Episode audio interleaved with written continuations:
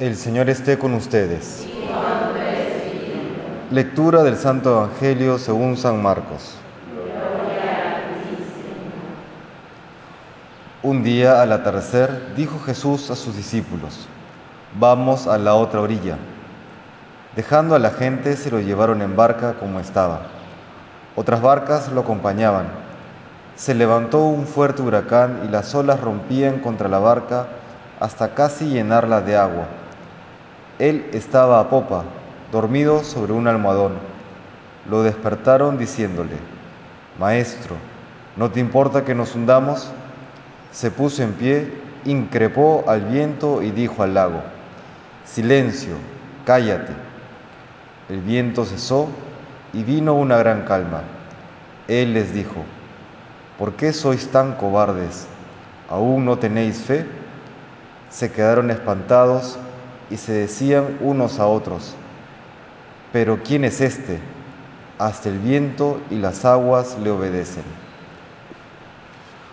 Palabra del Señor.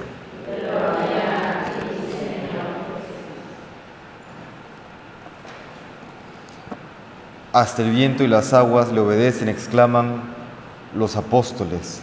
Y es que siempre en el pensamiento humano, y más en el pensamiento judío, las aguas representan aquello caótico, lo incontrolable, aquello que no puede ser predicho, aquello que escapa a las posibilidades humanas. Y por eso siempre asusta, incluso aterra aquellas personas que han tenido la experiencia de adentrarse en el mar, realmente es una experiencia que estremece, porque uno dice, si viene una tormenta, por más grande que sea la embarcación en la que estoy, si viene un oleaje más allá de las capacidades de esta embarcación, no hay nada que hacer, no, hay nada que hacer. Esa experiencia de lo vasto y de lo incontrolable, se ve representado en las aguas. Y se ven los apóstoles en medio de esta tormenta. Recurren al Señor con estas palabras, incluso de reproche, ¿no? Maestro, ¿no te importa que nos hundamos? Hay tormentas en la vida, tormentas en el ámbito social, familiar, personal, en la salud, en lo económico, en lo laboral, en lo afectivo, en lo espiritual. ¿Cuántas tormentas experimentamos? ¿El reproche del Señor se da porque acudimos a Él? No.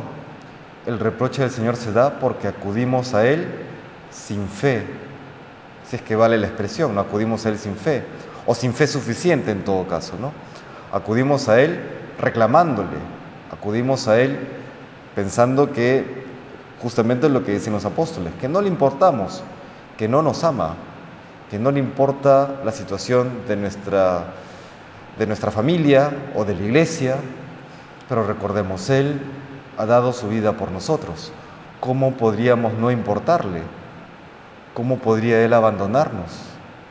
Entonces, este reproche que realiza Jesús a los apóstoles, ¿no? ¿Acaso no tienen fe? ¿Tan cobardes sois? hay que cambiarlo por el buscar agradarle, que, el Señor se encuentre, se encuentre realmente satisfecho por nuestra respuesta. ¿Cuál debería ser la respuesta? Señor, aquí en medio de la tormenta, en ti confío, ¿no? confío en ti. Aquello que le dice el corazón de Jesús a Santa Margarita, si es que quieres agradarme, confía. Eso hemos de hacer. No dejar de recurrir a Él, porque siempre tenemos que hacerlo. Somos necesitados, somos mendigos de Dios. Recurrir a Él, pero recurrir a Él no con eh, o, a modo de reclamo, no con reproche, sino con plena confianza que si estamos pasando por esta tormenta, Él nos acompaña, Él lo sabe, hay un propósito, hay un sentido. No, no vuelve la tormenta fácil, nunca lo es, pero será una ocasión para decirle, Señor, aquí en medio de esta tormenta que me toca vivir, en ti confío. Le pedimos pues al Señor que nos conceda esa fe, esa fe que luego adquirieron los apóstoles, pero que en ese momento no la tenían.